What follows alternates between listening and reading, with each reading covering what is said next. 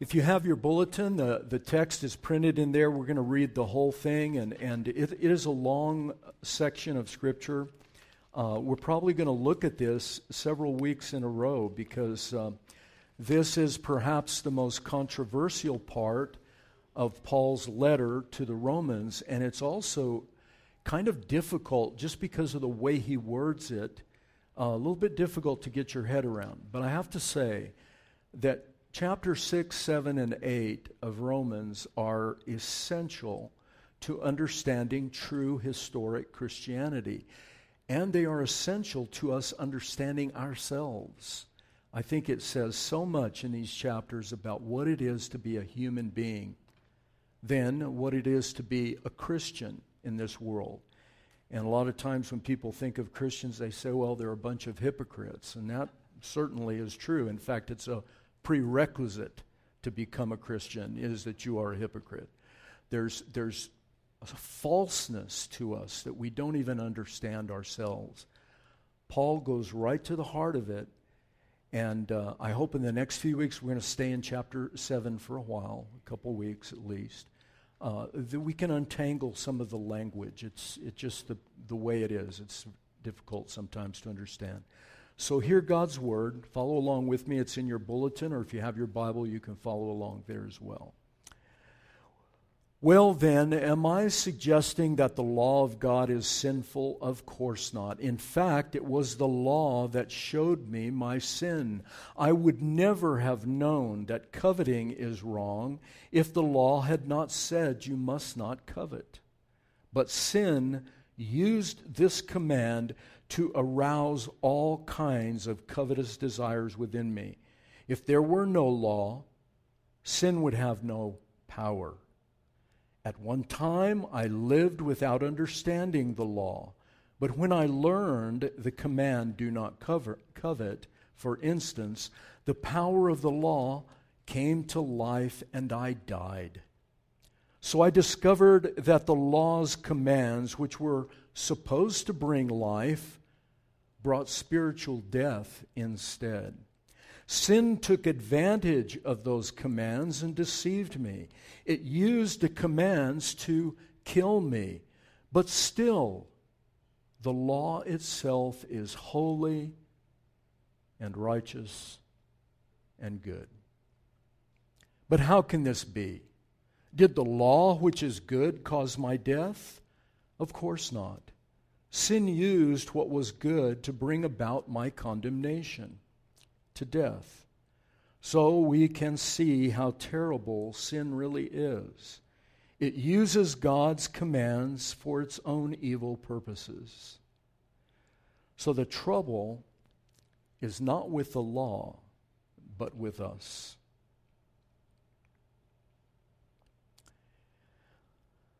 For I am all too human, a slave to sin. I don't really understand myself, for I want to do what is right, but I don't do it. Instead, I do what I hate. But if I know that what I'm doing is wrong, this shows that I agree that the law is good. So I'm not the one doing wrong. It is the sin living in me that does it. And I know that nothing good lives in me that is in my sinful nature. I want to do what is right, but I can't. I want to do good, but I don't. I don't want to do what is wrong, but I do it anyway. But if I do what I don't want to do, I am not really the one doing wrong. It is sin living in me that does it. I have discovered this principle of life that when I want to do what is right, I inevitably do what is wrong. I love God's law with all my heart, but there is another power within me that is at work in my mind. This power makes me a slave to the sin that is still within me. Oh, what a miserable person I am. Who will free me from this life that is dominated by sin and death? Thank God the answer is in Jesus Christ our Lord. So you see how it is. in my mind, I really want to obey God's law. But because of my sinful nature, I am a slave to sin. This is the word of the Lord. Thanks be to God. That's a long section, and really, it, you, you have to read the whole chapter to, to get a feel for where Paul is going with all this. And this can you can get up tangled in all the do's and don'ts there in the, in, towards the end. Uh, but I'm going to go through it and try to try to sort it out for you. Let me read something to you from R.C. Sproul, uh, because I just spent weeks telling you that we are not slaves to sin, that sin's been put to death, that the law's been that we've died to the sin, we've died to the law, we've died to these things, and we're free from their power. And then right away, Paul comes in here and he starts talking about us being slaves to sin, and and you think, well, gosh, was he is he contradicting himself? Is he just confused? Does he not know what's going on? And the reality is that Paul was an, an unbelievably brilliant rabbi. And these rabbis of, of that era were incredibly, uh, their intellectual horsepower is like nothing that we probably know today in our common world. They memorized huge amounts of scripture. They, was, they were uh, introduced to Scripture at their earliest age and they began memorizing the Bible. They memorized the Pentateuch. They memorized the Psalms and the Proverbs.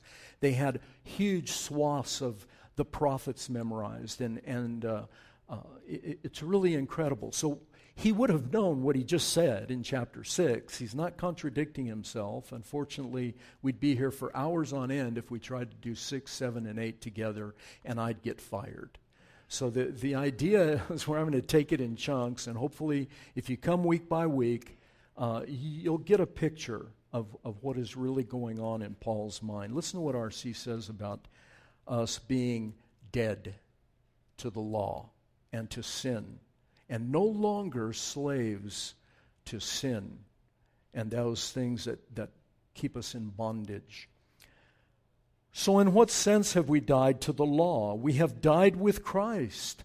Our old selves have been put to death, and the curse of the law has been taken in its fullness by Jesus Christ. The destructive fruit that the law elicited within us incited us to sin, that has died. Nevertheless, although we have been made alive in our inward person, we do still have a relationship to the law. You see, Ten Commandments didn't go away. We still have a relationship to what is right and wrong. And God didn't give, we think often that, that God gave us this enormous, that the Bible is an enormous set of rules. You could take all the rules in the Bible and you can put them on just a few pages, maybe 20, 30 pages at most. And that's all of them. In fact, if you look at just the moral law, which we are still obliged to keep, that's only 10 commandments. And Jesus, in his teaching, and the apostles were able to narrow those 10 down and say, if you love God and love your neighbor as yourself, you fulfill all 10. So the law is not some crushing thing that you've got to memorize millions of rules and keep all of these little rules. He's talking about a motivation of the heart. And R.C. says we died to that. We died to that bondage that the law created, even though it was good, because we think that by obeying God's rules, we become acceptable to Him. And even those of us who are sold to the idea of God's grace and forgiveness, we still struggle with that reality. And this is where Paul is a genius. He's going right down into the heart, to the deepest part of your heart, my heart, and he's unroll he's unfolding it. I don't want to use the onion metaphor because it's just overused, especially by Shrek. We don't want to use those metaphors. So I'm not going to say onion, but he f- unfolds us down to the to the deepest part of who we are as human beings. And so we listen to this. Let me finish what R.C. said. Christians, uh, nevertheless, although we have been made alive in our inward man, see, we died, at, uh, we died and then we came alive. That's what the resurrection is before the bodily resurrection.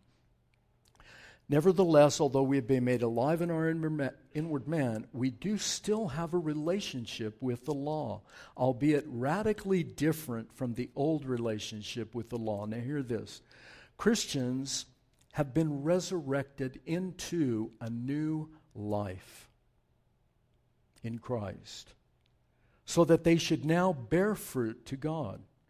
What the law failed to elicit from us, Christ wants to see born through our relationship to Him.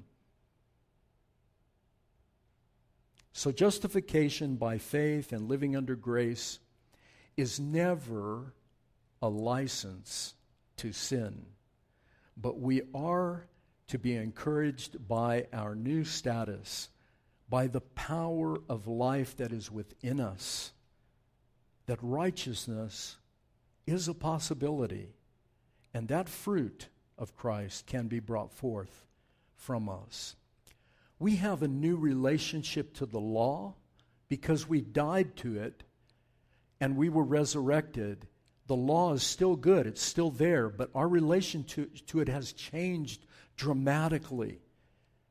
And so in 6, 7, and 8, Paul is, is telling us that, and we can get lost, and I'm going to see if I can untangle a little bit of it this morning f- for all of us. I'm not going to solve it, there's just no way that I can solve it. But he does settle the question about us and the law in 7.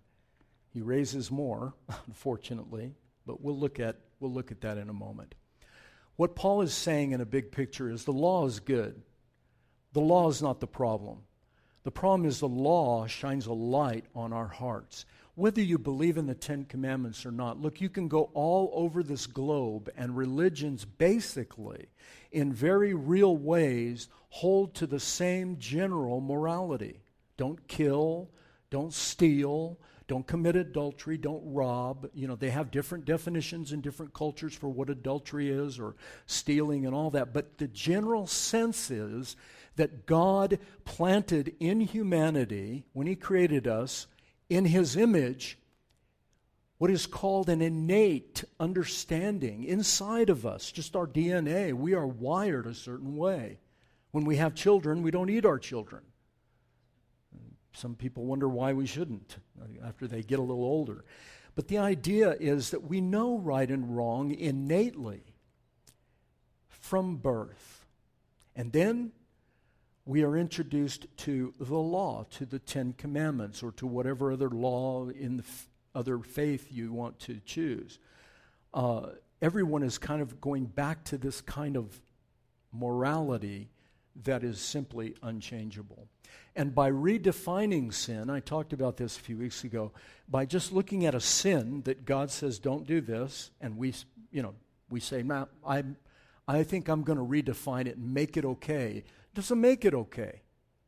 It still nags at our, at our conscience. So, modern culture has told us, well, let's redefine it to an extent that we don't even talk about it or say that it's sinful, and we just put it out there everywhere, and eventually it'll be accepted, it'll be okay. And it's not going to work. It never has worked. It's been tried before. We think that we're innovative in the 21st century. We're not. We're just re, we're just re uh, doing the same thing, just with different clothes. But the dead person underneath still there. And that is the nature of humanity. So in our church, we try to tell you the truth. It's a hard truth to hear that the law and God's holiness is a threat to us until we submit to Him and fall in love with His Son, whom He gave to us. And this is where Paul is he's moving us through all this in the book of Romans, and it's, it's just magnificent. So he, here, he asks three questions, and that's what I'm going to do this morning. Just go through the questions. Look at the first one in verse 7. Well, am I suggesting that God's law is sinful? And he uses that strong term I told you in Greek. No, never. Absolutely not. Of course not. May it never be. It's hard to translate. It's a double no. No, no. And then look at his answer. This is just good pedagogy. He's just a good teacher. Well, am I suggesting that God's law is sinful? Of course not. And then he says the answer. The reason God's law exists is to show me my sin. I wouldn't have known if the law had not said, You must not covet. Now, he picks the one commandment in the ten that is a heart issue. See, coveting is not something you do out here like adultery or uh, murder or stealing. It's not out there, it's in here. And that was where God got him. That's where God trapped the Apostle Paul and squeezed all that horrible religiosity out of him on the road to Damascus. He just crushed it. And that's what he's done with each of us. If you uh, came to Christ when you were later in life, maybe, or, or maybe you were raised in the church and you always loved Jesus, but then you had a time where you kind of went away, the only way you can come back, the only way, is if God comes in and does something to you, crushes that sin and evil, and makes it power. He kills it so that you can come alive. Sin, look at verse 8 sin used the law, do not covet, to arouse in me all kinds of covetous desires. I mean, what human being doesn't know that? Say, don't do that, and what do we do? We do it. We don't only do it, we do it with gusto. Sometimes we go way overboard. Well, maybe I'm the only one, but I, I, you know, I don't eat one chocolate chip cookie. I decide when I look at the plate, I think, which one, how, how many am I going to save? I'm going to eat all these chocolate chip cookies. Dr. Bernard told me there were donuts in there this morning. I, I, you're not helping me. You know, think about. I'm, I'm joking, but in, in a way, I'm not. Think about it. Sin is insatiable. It never gets enough. And so to, to just step into it, you become enslaved to it and it begins taking you away. Do not covet? Yeah, sure. It arouses it. You just say it and it just arouses covetous. If there was no law, he says in verse 8, then the sin would not have power over me. You see, if God never told you what was wrong with you, it wouldn't have any power. and You just go along your merry way and do whatever you want, and the world would be uh, the world would look like the zombie apocalypse. That's what it would be. You know, people say often, I remember one apologist saying that people ask the question, why is the world so bad? Look at all the evil in the world. And this apologist said, ask them, how do you account then for all the good? Where do you get all the good, the beauty, the wonder, the grace? You go out into nature and you can't believe the beauty. Even here in the desert, I love the desert. And I go out there when I used to ride my motorcycles in the desert, you'd go out there and you just, there was a feeling, a sense of transcendence when you're in nature. And even when you go to an art show or to a beautiful movie that moves you, or listen to our group, our musicians, or a beautiful piece of music. It, trans- it takes you somewhere. Why is that? If you're just an animal and you have an animal nature, what is going on? Well, you're not, and something's eating away at that goodness. And we know it. It's like cancer. I've had two cancers, two different ones.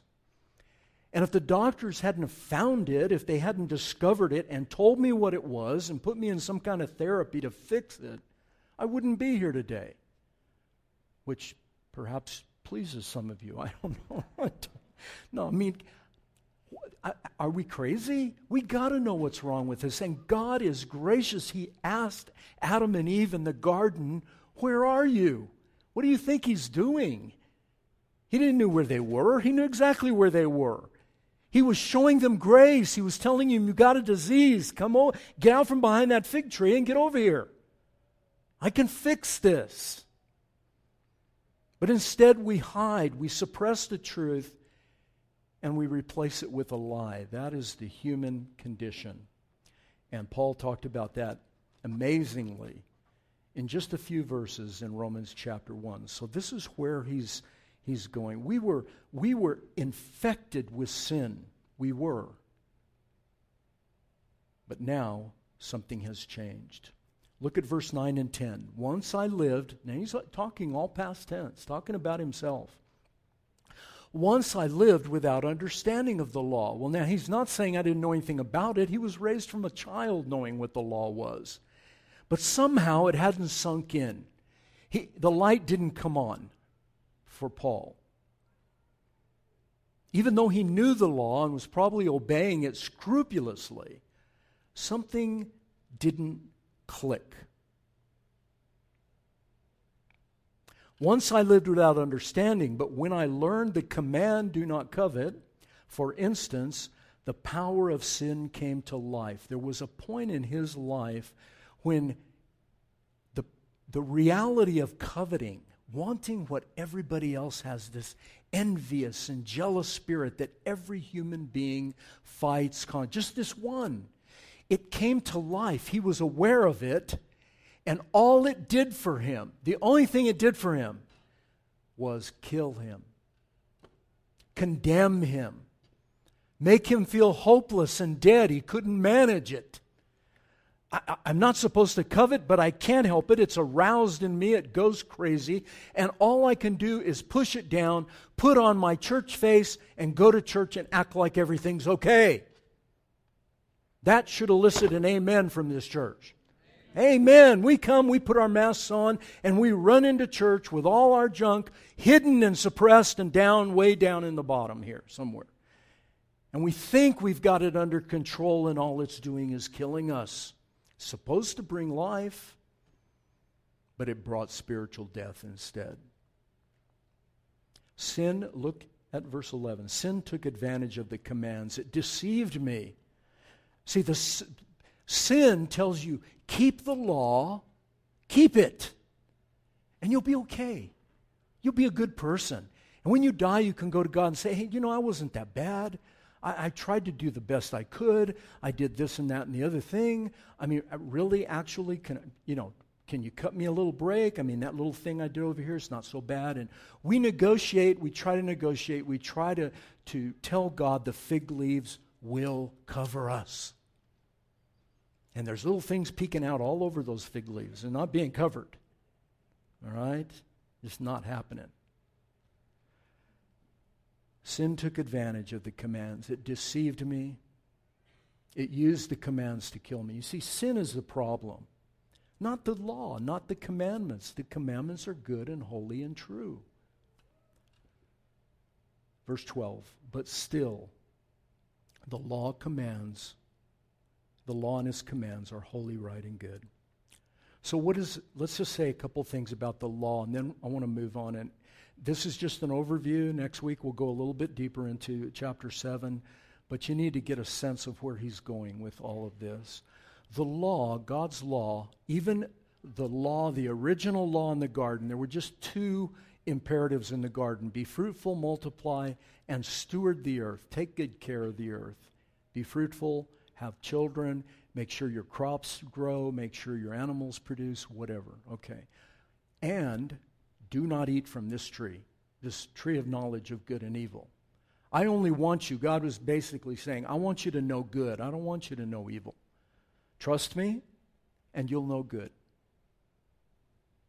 And of course, the minute he said, Don't trust me, or uh, don't eat from the tree, what do you think?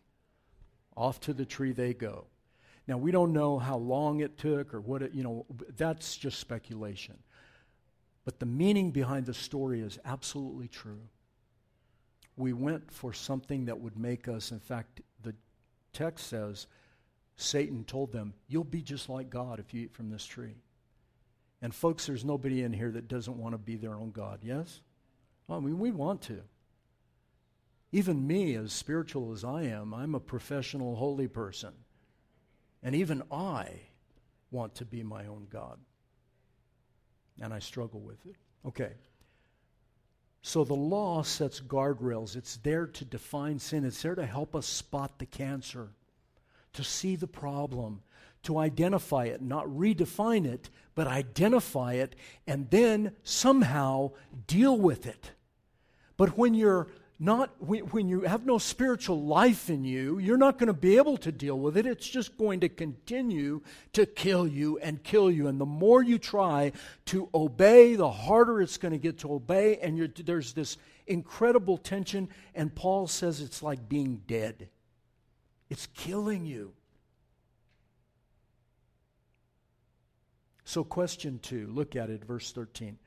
But how can this be? Did the law which is good cause my death? Here we go. Of course not. Of course the law is the law's good. It didn't cause my death. Sin is what caused my death. Look at 13. Sin used what was good to bring about my condemnation to death. So we can see, now here's the rabbi talking about all you. We, all of us, can see how terrible sin really is. It's deceptive. It comes in and lies and lies and lies. But sin doesn't take us and just make us do things like a robot. We concur with it, we agree with it, and we move. We try to hide it, but we move with it. We're using our free will. Okay. So we can see how terrible sin really is. It uses God's good command for its own evil purposes. Sin brought death. The law simply showed Paul and all of us how hopeless it was to try and justify ourselves before God by keeping a set of rules. We were dead in our sins and trespasses, the Bible says. We, couldn't, we could not possibly have satisfied any of the requirements. We needed God to cover us with grace, to do something for us so the law is not constantly killing you. And I told you last week if you're a Christian, if you're a believer in Christ, and Christianity just is incredibly burdensome to you, and you're constantly condemning yourself and you're just never measuring up and you're always thinking what do i do? What do i i'm never going to be a good christian. That's true. Jesus was the good one. Will you trust him? And then he will apply that goodness to you along with all the fruit of the spirit. That's where paul is moving. So look now at 14 through 17 this will help you enormously. Those of you that perhaps have struggled with this particular passage, these, these verses 7 through, uh, through 12, actually, I pointed out to you, they're all past tense. He's talking about himself in the past tense. I was these things. But it's interesting. Scholars have seen and noticed and pointed out there's a change in tense in verse 14 he goes to the present tense. Now he's talking about something that's happening now in his experience. And I do believe that Paul's talking about himself and his present experience as a believer in Jesus. Now, not everybody uh, agrees with that, and if you don't, it's okay. I, we respect that. I had professors in seminary brilliant Greek, uh, you know, these guys that knew all the Greek language and were so smart, and New Testament scholars. Some of them even specialized in the book of Romans, and even they didn't agree. But I'm going to give you this one view, and if you want to take another view, we can talk about that sometime. That Paul's talking about some imaginary thing, but I'm going to give you this view because it, I believe that it goes to the heart of who we are. I, I don't the other one I don't think does that as well. Paul shifts into the present tense. Look at these, these verses 14, 15, 16. So the trouble is not with the law, for it is spiritual. The trouble is with me, for I am. He's talking about now. I'm all too human. I'm a slave to sin. Is he contradicting? No. He's not contradicting chapter 6 and chapter 5. He's, let him explain. Look at 15. I don't understand myself. I want to do what is right, but I don't. Instead, I do what I hate. But I, if I know what I am doing is wrong, this shows that I agree that the law is good. Right now, he's agreeing that the law is good. I have never yet met a Christian that just we sit down at Starbucks and talking and about life and all this, and they tell me, you know, I love my sin. My sin is so fulfilling. It's so great. I love having a wife and a secretary and this gal over in Memphis that I go see when I travel. I love that. It's the greatest thing in my life. That has never happened to me. I love being addicted to drugs. I love being an alcoholic. It's wonderful. I would never want to be anything but an. I love uh, being greedy with my money and stingy, and I getting all my meaning from money. I've never met that person. Never. I've never met a pastor who says, you know, I love being prideful and arrogant about my education and knowing more than everybody else and all that stuff. And I want to see my church so full. I love seeing my church full and all these people giving me money. That's a, that's a myth. We know something's wrong. It kills us, it enslaves us. I know I want to do right, but I can't do it. Something's still going on. But he's talking about his present. Let's see. I can't do what is good, and I don't. I don't understand myself. Instead, I do what I hate. But if I know what I'm doing is wrong, this shows that I agree that the law is good. In other words, now, in his present time, Paul says, I know the law is good. You see, he's aware of it, he knows it's good, and he's trying to do it. I don't know how many of you have read um, J.C. Ryle's book, Holiness. Have any of you read that book? J.C. Ryle's Holiness? Magnificent book. Um, I've read it several times. In fact, I did a, a paper on J.C. Ryle uh, in seminary. Let me read this to you. It's, it's remarkable. True Christianity is a fight do we find in our heart a spiritual struggle? Do we feel anything of the flesh lusting against the spirit and the spirit against the flesh so that we cannot do the things we would? Are we conscious? Listen, are we conscious of two principles within us contending for mastery? Do we feel anything of war in our inward person, well, then let us thank God. It is a good sign. It is strongly probable evidence of the great work of sanctification. All true saints are soldiers. Anything is better than apathy, listen, stagnation, deadness, and indifference. We are in better state than many. The most part of so called Christians have no feeling at all. I say it again. Let us take comfort. The children of God have two great marks. They may be known by their inward warfare as well as their inward peace. He's saying that that struggle that you have is an evidence that life is in you, that Jesus is in your life. And instead, we resort time and again to our strength, our willpower, our resolve to break the bonds of sin. And Paul is saying it's impossible. And he's describing himself Listen, I'm an apostle and I still struggle with this, but there is hope. And the hope is in the very thing you wouldn't think. It's in the struggle. Are you struggling? Are you fighting? Do you hate your sin? I hate it when I go home after Sunday and I just start getting insecure and all that. I hate it. But I get all my meaning from what happens here at church. It's hard to say, but it's true.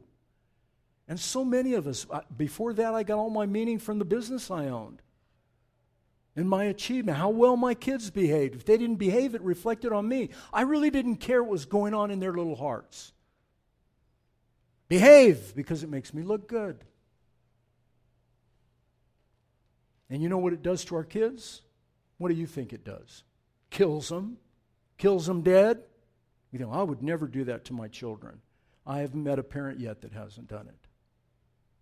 Yes? Am, am I off the rails totally? No.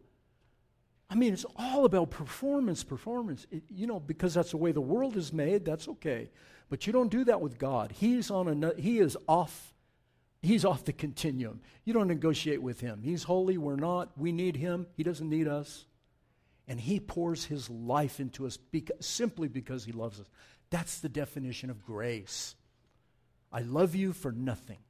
Nothing you can give me. I will pay the price. I'll pay the need. And he takes his own son and puts him on a cross for all of us to see. And we bow down to that and we say, Lord Jesus, I love you. And then we spend our lives trying to earn his favor. Do you see how agonizing Paul is? He's agonizing. And he wants you to agonize with him. He's a good teacher. So he's not sugarcoating anything. He's saying, here it is. It's a war, it's a battle. But we're in a better state now than we were because we know. Now we know what it is. We see the enemy. All the lights are on in our life, and we can see it, and that's good for us. Why? Because the presence of sin is still there. Look at 18 through 20. We got to go fast. I'm sorry. I know nothing good lives in me. That is in my sinful nature. I want to do what is right, but I can't. I want to do what is good, but I don't. I don't want to do what is wrong, but I do. But I do what I don't want to do. I am not really the one who's doing it. It's sin bringing it to me. It's sin that's living in me. Now, he's not, he's not trying to to uh, blame shift to this thing called sin. He's just saying sin is still present. How is it still present? Listen carefully. Sin's presence is still there. All through Romans, I've told you, Paul takes us through first the penalty. Chapter 3, he says the penalty for sin has been obliterated by the propitiatory death of Jesus. Jesus dies and pays that penalty once and for all. The penalty's paid. There's no more penalty. Then in chapter 5 and 6, he says the power of sin is broken. It's dead. It's gone from, from controlling us. And then he brings us the truth, the reality that even though the power is broken, even though the penalty has been paid, the presence of sin still exists in this world and in our flesh. When he's talking about in our flesh, he's talking about our, our habitual, what I call the habitual nature of growing up a certain way with certain DNA, with certain natural impulses, with all of that, and then everything that society imprints. All of those things. We grow up with that. We meet Jesus Christ. He puts the old man to death, but that sinful part of us still exists in us and out here around us. And God wants it that way.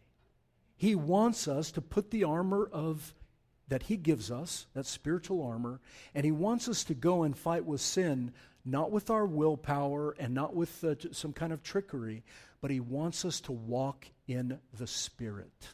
And that's where he's going. I've discovered this principle in life. Look at 21 that when I want to do what is right, I can't do it. I inevitably do what is wrong. I love God's law. You see, people that are not born again, who are not spiritual creatures, they, they, don't, they don't love God's law. They avoid it, they redefine it. Get it away from me. It's driving me nuts. But how can you read your Old Testament and you see time after time the, the writers of the Old Testament saying, Lord, I love your law. I love it. What was so good about it? because it brought life. And it can bring life now, but only through the Spirit, okay? And we'll talk about that maybe next year, or next, yeah, next year. we'll talk about it next year. I've discovered this principle and I do, I do wrong. Look at 22. I love God's law with all my heart. This is your true self, the born again heart. I love God's law, but I'm finding it difficult to do it. Okay, that's good. Why? because of the third question. And Let me give you this quickly. Look at 24. Oh, what a miserable person I am. Who will free me from this life dominated by sin and death? Who will do it? He's telling you here's the struggle, and it is a battle, and there's a lot of bloodshed in this battle. If you have been in Christian for any length of time, you know that there's a lot of, of exertation that you have to exert yourself. Who's going to deliver me from all of that? Who? 25. Thank God the answer is in Jesus Christ our Lord. Do you see how it is in my mind? That's my true self, my born again self. I really want to obey God's law, but because of my sinful nature, I'm still a slave to sin. He's not contradicting himself. What he's saying is that sin's pre- presence is still exerting pressure. And I told you last week and, and, and in the weeks before that this pressure is a deceptive pressure. He can't force you. You are not addicted to sin any longer. That power has been broken, but it's still present, and it makes us feel like a slave, and that is the struggle. And the only way, folks, that you're going to get rid of that slavery is not by focusing on the sin. Robert Murray M'Cheyne said, For every look you take at your sin, take what? Any of you remember? I've said it a hundred times. For every look you take at sin, take ten looks at Jesus. Take 10 looks at him for every look. But what we do as Christians, we get, we get focused so much on how bad we are and how good we're supposed to be that we forget how good he is and what He's done in our lives, and that His presence, His Holy Spirit, was promised to us and He is there. And the very fact that we're struggling and fighting against this is a good sign. And you should not despair and give up. No, what do you do? What is the thing that you do when sin is crushing you and you just can't do it? Run to Jesus. Run to Him. You don't look at your sins oh, no, what am I going to do? Okay, I got to make a list. I got to do this. No. You run to Jesus. He'll take care of you. Thank God, he says in verse 25. Jesus Christ. And then chapter 8 is unbelievable. He describes the life promised to us through the Spirit in Jesus. And I'll tell you, folks, those of you with kids and those of you that have struggled like I have with my Christianity, I my kids are grown. I have grandkids now. And every time I see them, I think, my, my kids, I think, man, I, you know, I wish I could go back and do it over. But you know, if I did, what would I do? Same thing. I would have, me- in fact, I would have messed it up worse. If I'd have taken everything I know now and gone back then, I would have really messed them up. You know, we got to trust God with every part of our lives, including our children, including ourselves. Look inside. Will you trust Jesus with your life and not your hard work and your effort? Not, it is hard work, but that's not what you focus on. You focus on what He did for you on the cross, in his perfect life, in the power of the resurrection. And now, if you are filled with the Holy Spirit, you have the expulsive power of a new affection, another love to displace those other loves. And that's what we'll talk about in the next few weeks. Father, help us, please. We are such a mess, and we've done such a poor job, Father, reflecting you and your son to the world around us, we just look like a bunch of failures. And in a lot of ways, we are. So please work humility in us and change the goal of our eye, where we put our eyes. Let us put them on our treasure, Christ, and not on our sins, certainly not on our good behavior. Lord, have mercy. And our evil doings and our good doings are all the same we need to turn our eyes to him. I ask that you would do that for us, please. In Christ's name, amen.